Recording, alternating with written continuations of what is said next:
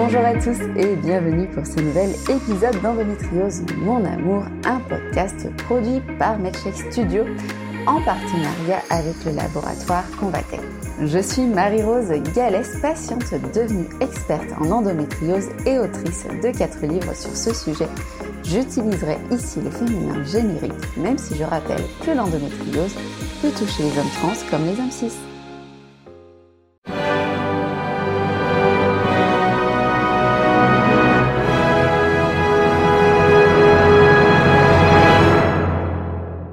Avant toute chose, je voudrais vous remercier d'avoir voté pour moi et ainsi de m'avoir permis de remporter le prix coup de cœur du public Mapato.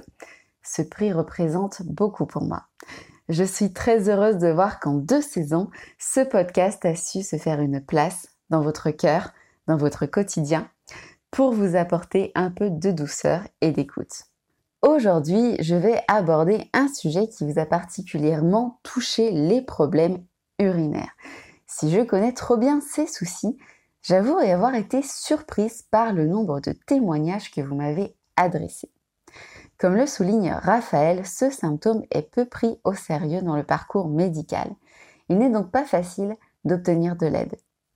Mais vous verrez au cours de cet épisode que vous n'êtes pas seul.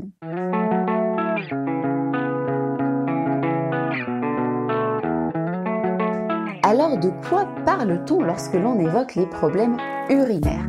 On parle ici de douleurs à la miction ou encore de difficultés à uriner, allant jusqu'à la nécessité de s'auto-sonder. La sensation de brûlure lorsque la vessie est pleine à la miction ou après revient souvent dans les descriptions, comme une infection urinaire sans bactéries. Certaines ont besoin d'appuyer sur la vessie à travers le ventre afin de vider celle-ci complètement sinon les infections urinaires pourraient devenir une réalité. Il y a les envies fréquentes alors même que la vessie est vide, ou inversement l'incapacité à ressentir que la vessie est pleine. Entre les indérences, l'inflammation ou les lésions sur les nerfs de la vessie, ou la vessie elle-même, l'endométriose a tout fait de mettre le bazar là-dedans.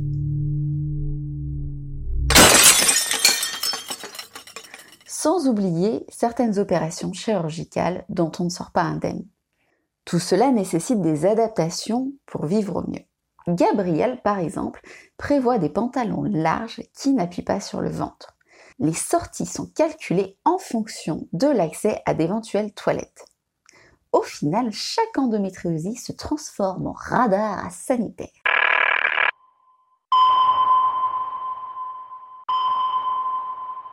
Personnellement, je note l'astuce de Raphaël qui a une application signalant les toilettes les plus proches.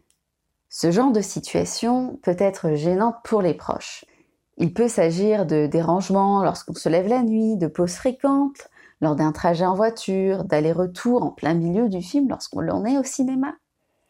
Diane a le droit à des remarques de toute beauté de la part de son entourage, du type Ah la pisseuse Bah alors, tu n'as toujours pas appris à te retenir? On apprécie ce genre de remarques.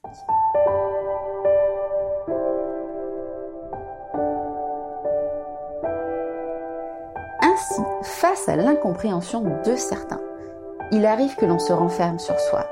C'est notamment le cas de Karen. Sans oublier, comme le rappelle Sam, que le temps passé aux toilettes est du temps perdu. Diana, quant à elle, connaît les envies pressantes dans les moments les plus intimes. Pas facile d'atteindre le plaisir dans ces conditions. Les rapports déclenchent même des douleurs au niveau de la vessie chez Alexandra. Afin d'éviter les soucis, Stéphanie commence par un passage aux toilettes. Et si cette méthode est efficace, ce n'est pas très idéal pour la spontanéité du moment. La nécessité d'aller aux toilettes régulièrement perturbe aussi le sommeil, comme le fait remarquer Delphine. Pas simple non plus de travailler dans de telles conditions. Comment tenir une réunion de deux heures avec une vessie qui tient une heure au maximum? Le télétravail s'avère salutaire dans cette situation. Cela évite les regards et les remarques désobligeantes. Mais tout le monde ne peut pas faire du télétravail. Mélissa a donc coupé court au problème. Elle a un certificat expliquant son besoin de faire des séjours fréquents aux toilettes, sa résidence secondaire. En tant que professeur, Stéphanie passe au WC entre chaque cours. De son côté, Mélanie, agent d'accueil, doit jongler entre l'accueil du public, le téléphone qui sonne et la culpabilité de s'absenter de son poste régulièrement.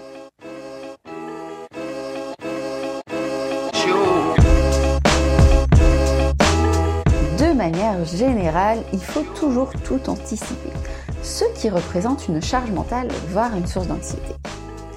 Il y a peu, j'ai fait une conférence avec un médecin qui disait que l'endométriose touche les femmes anxieuses. Je me suis permise de lui expliquer qu'il ne fallait pas confondre cause et conséquences, car quiconque doit supporter la charge que nous endurons finit par être un tantinet à fleur de peau. Or, notre cervelle ne cesse de tout calculer, comme l'explique Mélissa. Finir ou non son verre pour tenir le temps du trajet de retour, quand aller aux toilettes pour tenir le temps de la réunion, où se situent les toilettes sur le trajet, et ainsi de suite. Sans oublier le budget toilette publique, comme le souligne Maëlle.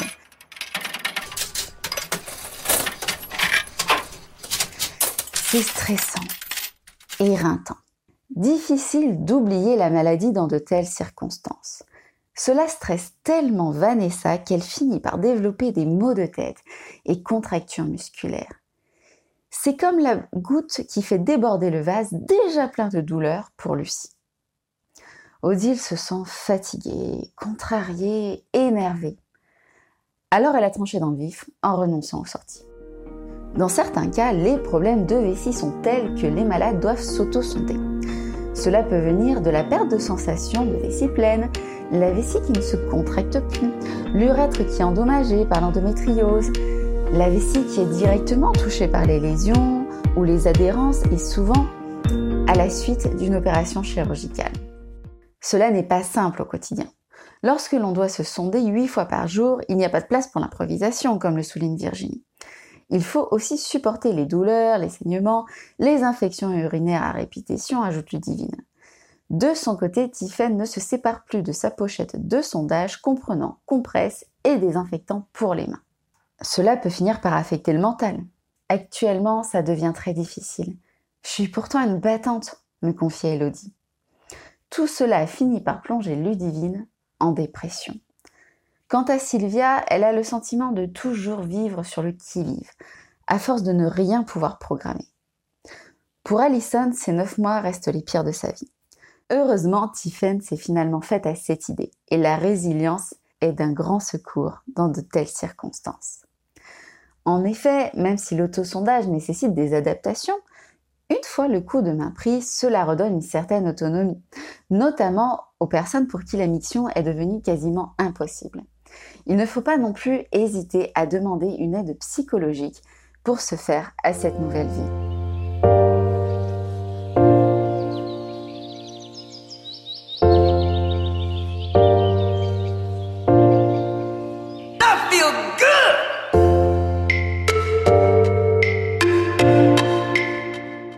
Parfois, ce sont les proches qui ont du mal à accepter la situation. Ainsi, le compagnon de Tiffen a connu une période de déni. Pendant un temps, il a cherché des alternatives, par exemple avec la pharmacopée issue de la médecine chinoise, avant d'accepter le fait qu'il n'y avait pas d'autre solution. Il faut, une fois de plus, trouver des adaptations au travail.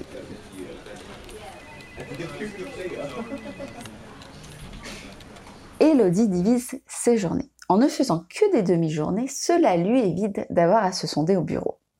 Mais Virginie a dû arrêter de travailler, de même que Ludivine. Tiffen prend des pauses plus longues au sanitaire et stocke dans son bureau le matériel nécessaire.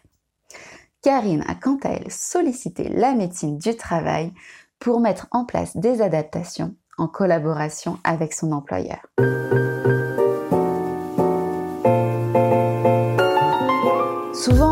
Besoin d'échanger avec des personnes se trouvant dans la même situation se fait ressentir. Cela permet à Ludivine de se sentir moins seule, moins isolée. Les médecins l'ont souvent proposé à Sandy, mais elle n'a jamais passé le cas. Virginie aimerait pouvoir échanger afin de se sentir enfin comprise, car comme elle le disait, tout le monde pense que le ton sondage c'est facile et ça prend 30 secondes, alors que c'est plus compliqué que ça. Ce serait en outre l'occasion pour elle d'échanger des astuces pour mieux vivre au quotidien. Comme nous venons de le voir, il n'est pas aisé de se retrouver du jour au lendemain à devoir s'auto-sonder, entre les inquiétudes et l'apprentissage de ces nouveaux gestes de soins. Afin de répondre à vos questions, le service Mi Plus des laboratoires Convatec, composé de conseillères et d'infirmières, répond à vos questions. Ce service est aussi disponible pour les proches, les aidants ou toute personne intervenant pendant les soins. Plus de questions à ruminer, vous aurez les réponses. Les laboratoires Convatec s'assurent ainsi de répondre aux attentes des utilisateurs, notamment en les aidant à maîtriser les gestes, afin que le quotidien se passe le plus simplement possible. L'équipe Mi Plus ne se contente pas de vous conseiller sur les produits et leur utilisation, ils sont aussi là pour vous soutenir et vous écouter. Divers supports et outils peuvent aussi être mis à votre disposition sur simple demande. N'hésitez donc pas à les contacter pour poser vos questions sur sondage, que vous soyez déjà concerné ou pas encore. Vous retrouverez les différents moyens de les contacter sous la description de cet épisode.